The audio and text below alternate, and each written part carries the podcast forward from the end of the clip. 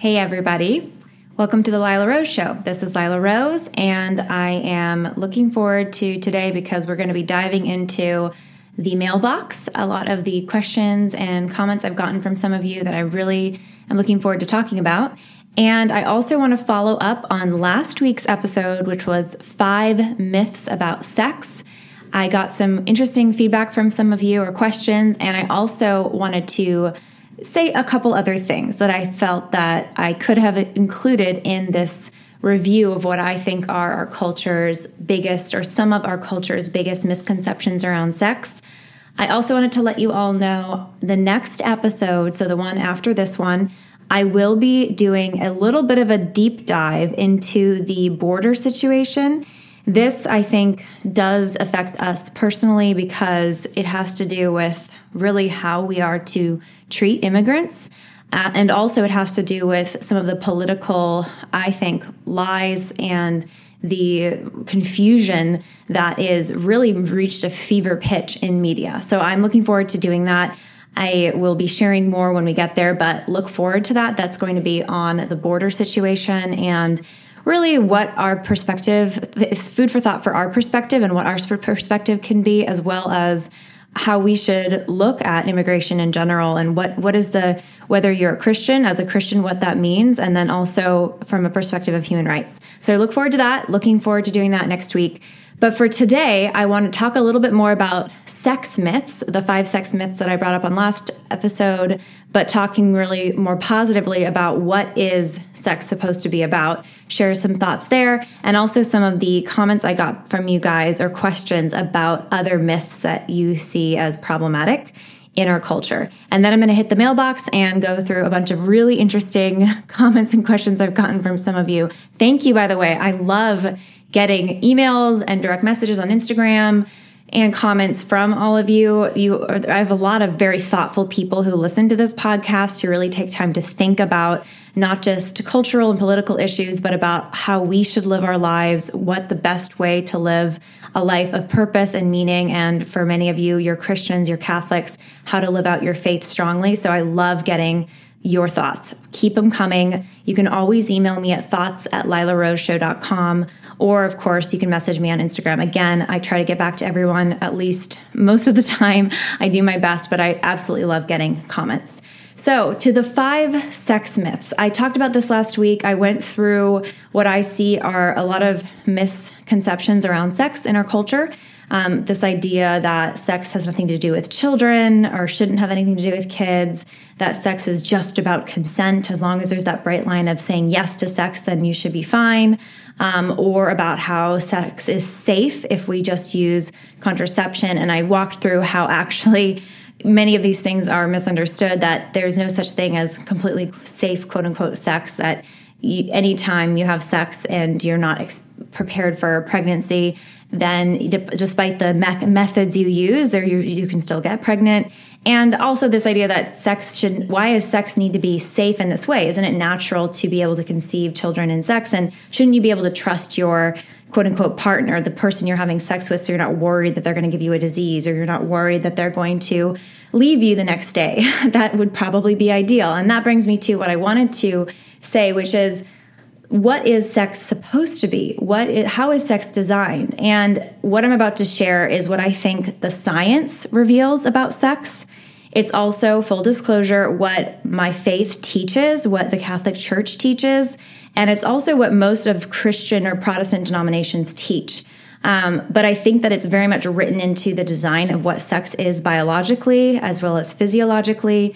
And I think it makes for, when you look at the research, much happier, more successful relationships. And what it comes down to is sex can do two things. Sex can bond two people together. And it does do this. It can bond them together through the pleasure that's experienced, through the intimacy that is, that is experienced, literally through the hormones that are exchanged, through oxytocin that literally bonds you to that person. That's why it has such an incredibly intimate and personal effect on people who have sex because you really feel bonded to that person. You really feel connected to them. And sex is designed biologically to do that. And then the second part of sex, so that's the unity. Sex is designed to bring two people into unity with each other physically. And then I also think spiritually, and the emotional component of that is connected to the spiritual.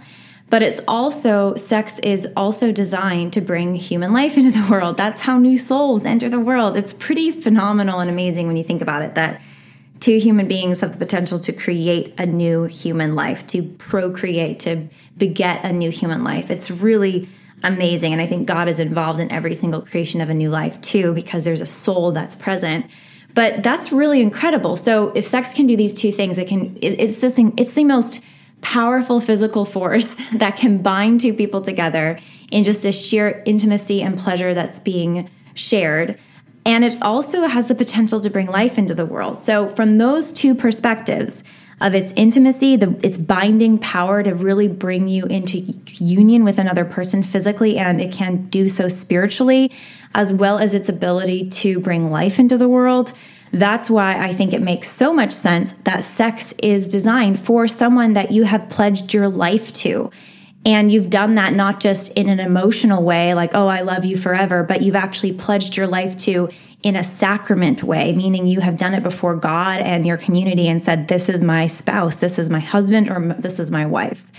And I think that's why, you know, you hear, oh, sex is for marriage. Well, it's sex is for marriage not because of some arbitrary rule. It's because sex is actually designed that way to bond you with somebody in such an incredibly powerful way and to be able to bring life into the world. So you want to have that intimate relationship with someone that you would want to be the potential mother or father of your children. And you want to be in a relation you want to be able to do that with someone who you know you trust and you know and you're committed to knowing and getting to know better and to sacrifice for the rest of your life. And sex is a part of deepening that relationship.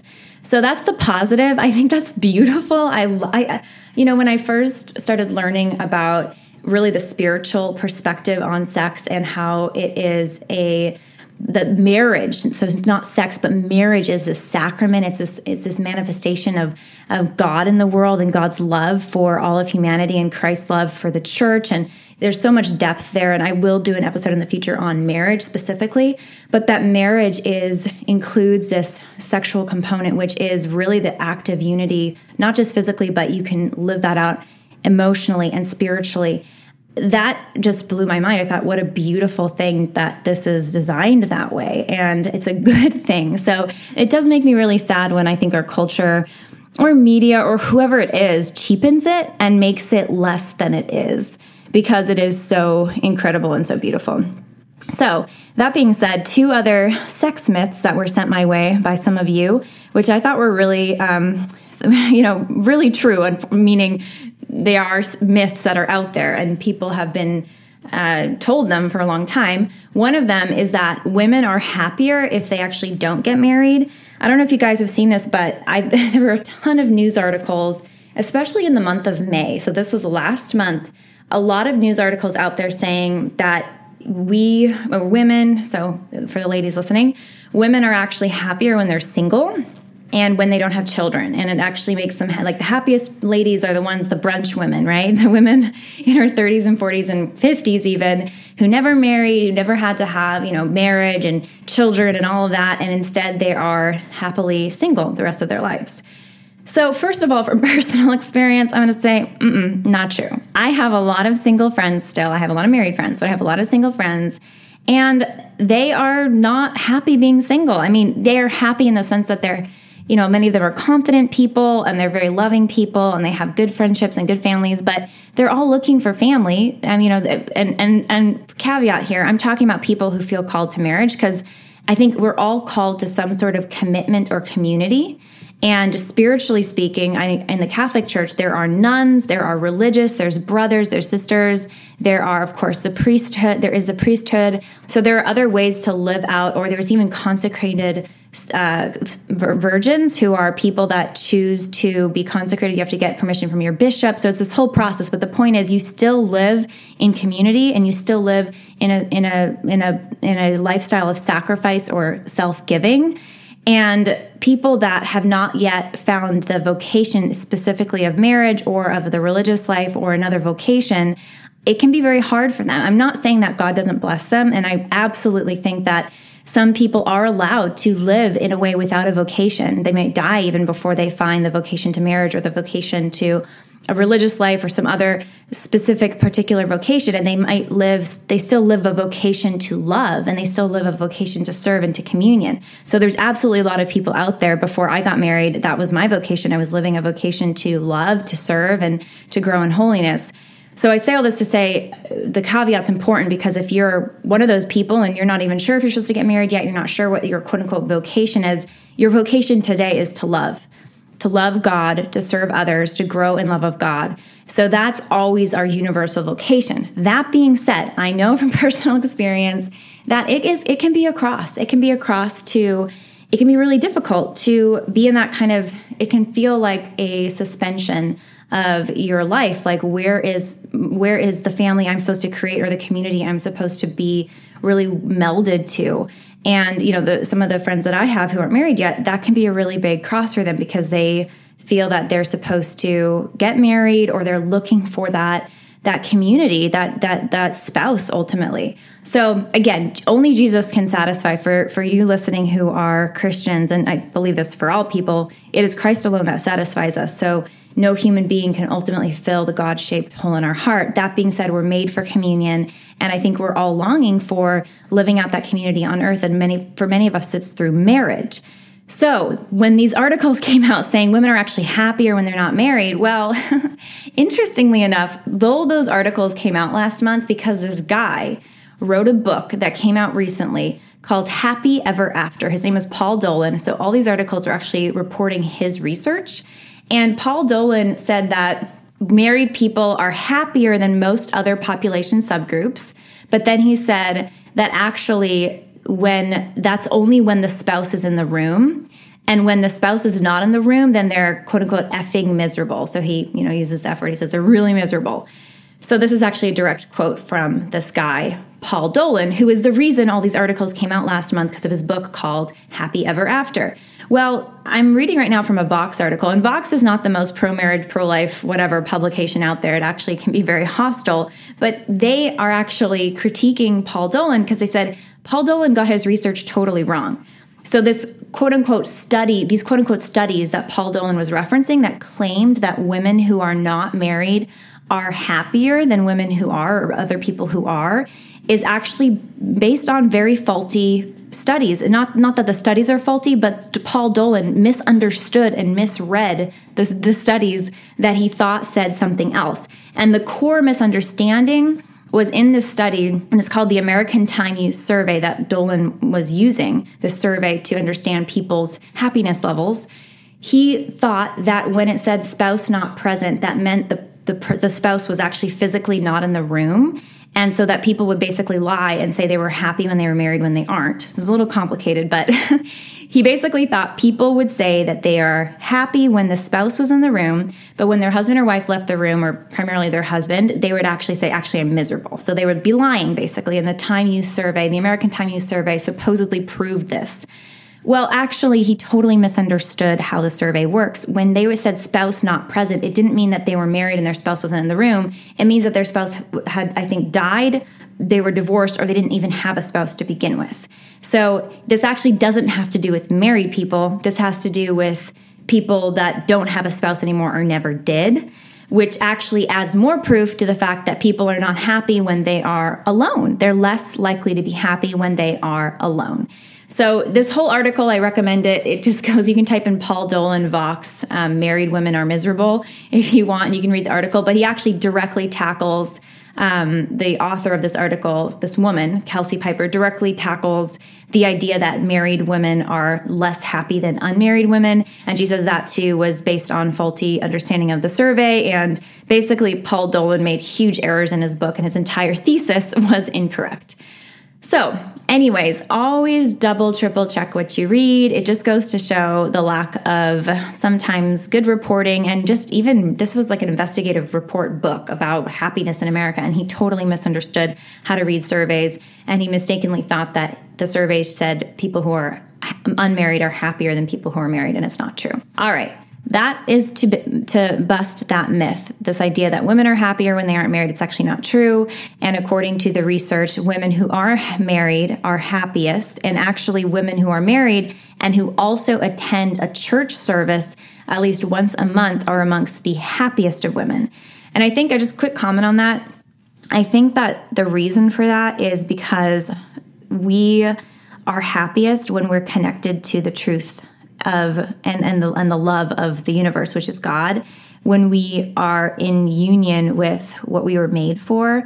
And when we are not, when we're living separate, separate, when we're living in a divided way, so we're kind of living emotionally and intellectually happily along, but we're not connected to the spiritual, which is the deepest reality, I think, of life, then there's a deep part of us deep down that's not at peace, that's that's restless. And it's like St. Augustine says, our hearts are restless until they find their rest in you.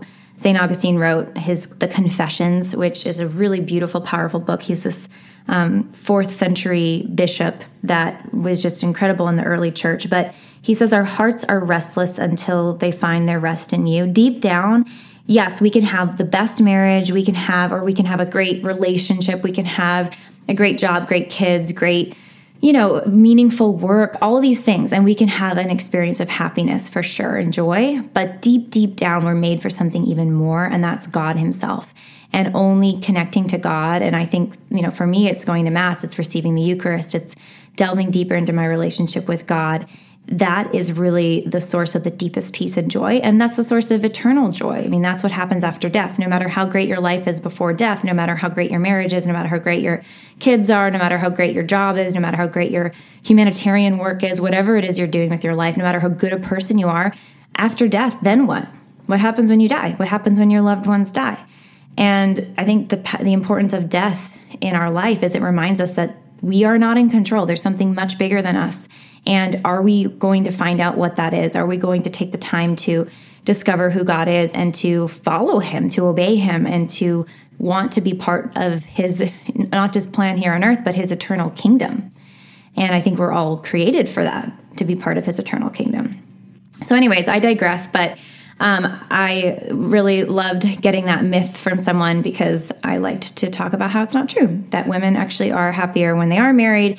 That's not to say you can't be happy when you aren't married. I was happy before I got married. It was hard though. There were hard things about it. And I'm not going to pretend it's easy. Um, marriage isn't easy though. Nothing in life is easy, but I think it all comes back to what are you called to? What are you, what are you, what are you striving towards? Are you trying to live each day for God? For love for others. And then just a matter of trust. I mean, look, I don't even know if I'm going to live to tomorrow. We don't know what tomorrow will bring, but do we trust today to do what we can with what we've been given and to try to learn, learn and get deeper in our understanding and love of God as well as to serve others. I mean, that's really all we can do one day at a time. So we don't know what the future will bring. We don't know all of that, but what we can say is that when it comes to society and what we encourage other people to value, I think we can very much say marriage is beautiful and to be highly valued. All right, number two, the, the second other um, myth that I received that I wanted to quickly comment on, which I actually heard, it's related to one of the um, mailbox questions I'm going to be responding to. But it was, you know, it's not possible for teens to save sex for marriage. So you've probably heard this. Um, and actually, there's a bunch of teens that listen. So we have all different ages, I think, listening to the podcast, which I love. People in their 20s and 30s, um, adults. We even have a couple older, you know, um, elders, and then we have some teens. And so this, I think, is most relevant to teens or if you have a teen in your life. But this idea that it's not possible for teens to save sex for marriage, I think is really insulting to teenagers. Um, teenagers are humans too, and they have the ability to be virtuous and to make good decisions. I think sometimes we downplay the potential for teenagers to um, to make good decisions and to be virtuous. That doesn't mean teens don't make mistakes. We all make mistakes. We're humans. But I saved sex for marriage as a teen, and it, in part it was because of my parents. It was because of the way I was brought up. It was because of the friends I had. So I understand those factors can really influence the way you behave when you are a teenager. And this is not judgment or condemnation for anyone because no matter what you did in your past, again, I've said this before, it doesn't need to be your present or your future. We can all change. We all have that power every day to make cha- make a change. But um, but look, I think that teens, if they're given the right education and they're given the right encouragement and you know the right influences, absolutely they can save sex for marriage. Nobody's dooming teens to sexual experimentation when they're young. I don't think that that you know I know tons of teens who are not sexually experimenting as when they're young. And and and to clarify that, you know, I think teens are curious. I think human humanity is curious. I think there's a, a, desire to learn and certainly to get romantically involved and you know want to date or have crushes and all of that. But I don't think it needs to lead to sex. I don't think it needs to lead to sexual activity. And I'm really upset at the organizations out there, the corporations out there, quite frankly, like Planned Parenthood, which is telling little teens, not just teens, but like 10 year olds, to experiment sexually and saying it's okay and it's good for you. No, it's not healthy for you. It's not good for you. The sex is very powerful and has a huge moral value to it and spiritual value. It's not just some biological thing you do. That's another sex myth. And I think teens, when they're given the right encouragement and education, they can make decisions to say, look, I want to save sex for marriage. That's what I think it's made for. That's what will make me happiest. That's what will protect me the most from the the the you know sexual bonding that I'm not ready for. Children, obviously the disease that's rampant and infection that's rampant in our country. And say, look, I want better for myself and for my future spouse. And I know a lot of teens that can do that. So I think we just need to ultimately up the standard here and say, look, we can do better. And teenagers deserve better than to be told they're kind of like animals that have to go off of their impulses and their instincts because they're not they're human beings and yes there's a lot of hormone changes and you know more risky behavior that teenagers can tend to but that doesn't need to translate into going and just having sex and i think that actually it goes against really an innate sense of modesty that a lot of teenagers have to just go out there and have sex. I think, especially a lot of girls, teen girls who have sex, they're not having sex because they're like, woohoo, we're going to have fun and have sex. I think for a lot of teen girls, it's peer pressure, and for boys, it's peer pressure. It's feeling like they're weird if they don't. And it's also desire for love and intimacy and acceptance. I mean, some of these teens, I think sometimes they're not feeling loved at home. They're not feeling you know engaged parents sometimes. And so it, so it can it can lead to it can lead to more promiscuous activity outside the home. So these are all factors to consider but the bottom line is i think it's absolutely possible for teens to save sex for marriage. And i think that if you're a teenager listening good for you. You can do anything you set your mind to and don't don't let the adults in the room talk down to you if that's the messages you're getting whether it's from the culture or from school teachers or whoever. And and your peers you know you be the leader among your peers. You know you be the one that shows your peers that actually you're serious about your life and you're going to have a lot of fun and have a lot of great friendships but this is not the time for you to be having sex because that's something you really see as precious and valuable and you're going to save that for your future wife wife or husband i think there's you know a lot of people maybe they'll make fun of you in a moment but there's deep respect i think a lot of people will have for you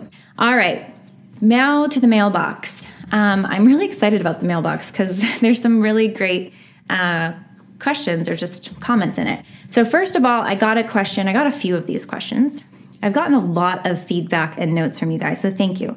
This was both through direct messages on Instagram and through the email account thoughts at lilaroseshow.com. But, anyways, a few of you asked how young is too young to date. So, this was my first episode on dating. I shared six principles for dating. Um, I was really pleased to hear that it was helpful for a lot of you. So, how young is too young to date? And a few of you asked this, and you are teenagers asking it, or just others because you are parents or you're just curious what my thoughts are. So, first of all, I am not going to be the expert on each of your personal lives. I can only share principles, my own experiences and stories, um, share the research that I have, obviously, share about fa- the fa- my faith and the faith, but I'm not going to be able to give detailed, personalized advice for each person's situation because every situation is going to be different. Um, I will share a couple guidelines. And, and by the way, I highly recommend for anyone listening, especially if you're navigating the world of dating, whether you're 15 years old or you're 35 years old, to have not just good friends that you believe are on the right path, trying to become good people of, of God and virtuous people, but that you are also, you have people in your life who are mentors. For me, mentors have been so essential because they get to people that you're accountable to. Spiritual guides. I mean, I had my, I got my first spiritual director when I was 19 years old, and it transformed my entire life. Somebody that I, came to know very closely. They got to know me. I met with them regularly. They knew everything about me. I wasn't hiding from them.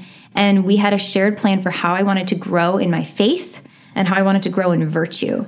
And I think that's so important because having those sorts of guides and then also just having, you know, whether it's like a, a, father or a mother who you're close to, or, you know, an aunt or an uncle, or just an older brother or sister, or somebody that's like a mentor in your life who can get to know you really well, somebody whose opinion you trust and respect, somebody who themselves is living a life that is virtuous and wise, a life of prudence I think that that is the best way to help navigate all of the ins and outs of something like a dating relationship to have guides who can help you, as well as, of course, doing it directly with the person you're dating. So that would be my first piece of advice is look, I cannot be I do not have all the answers. You all, you all know that. Um, not, no one does, except I think God Himself. And one of the best ways to access wisdom is to have somebody accompany you who is very wise. That being said, a couple thoughts on how young is too young to date.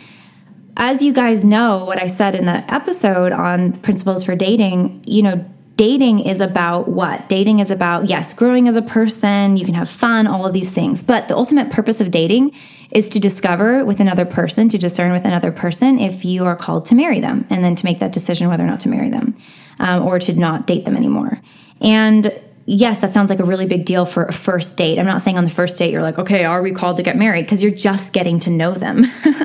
um, but applying this to teenagers dating, how likely is it that a teenager is going to be able to get married anytime in the foreseeable future? Well, for some of them, it might be it might be possible. Some teens, you know, they're planning to get their career in order, go to college. You know, my brother, for example, he got married at 22. He dated in college and got married right, right when he graduated. I know people that get married fairly young like that, um, or even a little bit younger. I think that in those cases, it's important that they're especially mature, they're prepared for marriage, that this is not something that's just an emotional decision or they're feeling pressured into. But so it really depends. Again, it really depends on the person. I think as a general principle, I would encourage avoiding dating in high school and to focus instead on building friendships and instead of one on one dates and things like that, having a lot of time with a group of friends and getting to know people of the opposite sex and growing in friendship with them through groups. That doesn't mean you won't have a crush or you won't build a special bond with somebody, somebody, but it's focusing on getting to know them in a context of friendship. And then as you get older and you're more prepared to actually begin planning for your future marriage, then you can start to maybe be more intentional and specific about dating. So, those are just some thoughts. Again, this is not some prohibition on any dating as a teenager because I have seen teens date successfully and actually get married like right after college, or even some of them didn't go to college. They found good jobs and they got married in their early 20s. So, I do think that that is a possibility for some people. But I think the involvement of a community, so a friend group, um, being accountable to you know family, I think is really important. Parents, um, I think that's really key. That this is not again come becomes something that is like a like marriage without being married when you're a teenager. I know these relationships can feel really intense sometimes, and that yeah, there's good boundaries and standards, but Absolutely. I think that teens can get to know each other, members of the opposite sex, and it can even be a form of dating. But I do think parental involvement is really important. I think that just being really mature and focused on the long term is also really important. So, those are just some general thoughts. Overall, as a principle, I think that dating is a very serious thing. Um, meaning, yes, it can be fun and unserious, like when it's dates one, two, three, four, five, whatever. But the point is, it's not just something you do for fun. It's not just something you do to hang mm-hmm. out. It's not just something you do to absolutely not to just hook up or anything like that, but dating is for discovering if you're supposed to get married. So, from that perspective, I think that if you are very young, I would consider spending a lot of time on your friendships and a lot of time on your education and growing in virtue and getting to know God better, getting to know yourself better, and maybe saving dating for when you're closer to when you could actually get married. That would be my advice. Um, those would be my thoughts. But again, everybody's different. And I would highly encourage you talk to parents and mentors and that you are in a community of people that are on the same path trying to uh, discover virtue and become the best people that they can be. Next question How should I vote in the 2020 election? Wow, that's a big question, especially because there's like 20 um, Democratic candidates. We don't know who the candidate's going to be yet. But actually, there's a shortcut here because yes, there are uh, 20, I think, 21, I don't even know, um, Democratic candidates. And then there's obviously President Trump, who would be the incumbent. And it's very clear that I will not be voting for a single one of those Democratic candidates, no matter who gets the nomination, because from what I understand of all of them, they're all very pro abortion. And most of them have said this explicitly. So, near none of them, not a single Democratic candidate for president, has said that they support a single abortion restriction. That let me say that again, not a single Democratic candidate for president has said that they will support a single abortion restriction. Most of them have said that they support taxpayer funding for abortion. Most of them have said that they oppose all restrictions on abortion. So that means, to clarify, they want abortion for any reason through all nine months up until the moment of birth. And the Democratic Party platform is this it is abortion for any reason through all nine months. So this is these are abortions that include killing children who are seven pounds, able to be born and survive and be healthy, and giving them lethal injections in the womb and delivering them dead. And then the Democratic Party wants to pay, wants to have taxpayers. So you and me, we have to pay for other people to have abortion. And I think one of the reasons there's so many abortions in America is because it's so accessible. It's like seeing like, oh, getting, you know, your ears pierced, just go get an abortion. And women are feeling very fearful and, and, and pressured. And so it's just this quick fix, 500 bucks, go get an abortion. Or even under the Democrats, it would be free. Taxpayers pay for it. Just go get an abortion. And that is incredibly horrific. It's horrific for the baby. It's so damaging for so many women and girls and would be fathers. It's cheapening, like treating life as so cheap and worthless, like garbage. And it's what the Democratic candidates support. I wrote an opinion piece on this for The Hill recently, and I actually evaluated a bunch of the leading candidates. So I talked about you know Kamala Harris and she is extremely pro abortion. She actually tried to prosecute David Daleiden, the um, brave activist exposing Planned Parenthood selling body parts. She actually as Attorney General of California before she ran for Senate and then now is for running for to be the nominee for president, she actually criminally convicted him. She had actually, she, to clarify, she sent her state agents to raid David Daleiden's apartment in Southern California. And she never investigated Planned Parenthood. She actually had a Planned Parenthood petition on her Senate campaign website saying support Planned Parenthood. So Kamala Harris is so in the bag with the abortion industry. The same is true for Bernie Sanders. He's 100% pro abortion. He does not support any restrictions. He wants taxpayer funding for abortion. I mean, Bernie Sanders wants taxpayer funding for everything. I think Bernie Sanders thinks that there is unlimited money in the bank and we will just we can just magically fund everything and it's never going to have any economic ill effect on anyone which is kind of a socialist idea that there's just you know, spend, spend, spend, make the government control all industries and just give away everything to everybody who wants it. Well, that's the way to, first of all, just destroy freedoms for a lot of people and then grind the economy to a halt. And I mean, that's look at Venezuela. They're literally starving and eating dogs on the street because the government took over all the industries in this, in this, in the country and they Im- basically implemented socialism. So yeah, Bernie Sanders is a self-proclaimed socialist. I digress. I'm talking about his abortion record primarily, but he's very pro abortion. Um, I mean, we could just go on Joe Biden. I mean, it was so sad. Joe Biden, just a few weeks ago, said that he actually supported the the Hyde Amendment, the law that says that taxpayer money, federally federal taxpayer money, cannot be used to directly reimburse for abortion. So Joe Biden seemed to support this and said, yes, actually, we shouldn't force taxpayers to fund abortions. Now we still fund Planned Parenthood, but and that money is fungible, so we give Planned Parenthood a bunch of money and then they commit a bunch of abortions. But at least they can't directly bill the government for abortion. Then just I think 24 hours, Bern, uh, not Bernie, but Biden flip flopped on it and said, actually, no, I do support repealing, so getting rid of the Hyde Amendment. So they're all the same. I mean, Pete Buttigieg, very pro-abortion. Um, I, who else is there? There's obviously Cory Booker, so pro-abortion. He came out saying men need to stand up for abortion rights. Yeah, men need to stand up for children and women and the protection of both. Um, the you know obviously Elizabeth Warren, extremely pro-abortion Senator Warren, just like Bernie Sanders through all nine months or any reason. Pretty much all of them. I haven't seen a single one of them deviate in any way, so differ in any way from the Democratic Party's platform on abortion, which is abortion through all nine months for any reason. So heartbreaking, but I will not be voting for a Democrat in the 2020 election. I can't in good conscience, and I don't think that anybody can. Um, especially if you're a Catholic or you're a Protestant. I think if you're someone who says they're, they're a Christian, you cannot vote for a Democratic a Democrat in 2020 because they support effectively infanticide, killing full term babies for any reason, and it's just absolutely horrific. That being said, when it comes to well, then who do I vote for?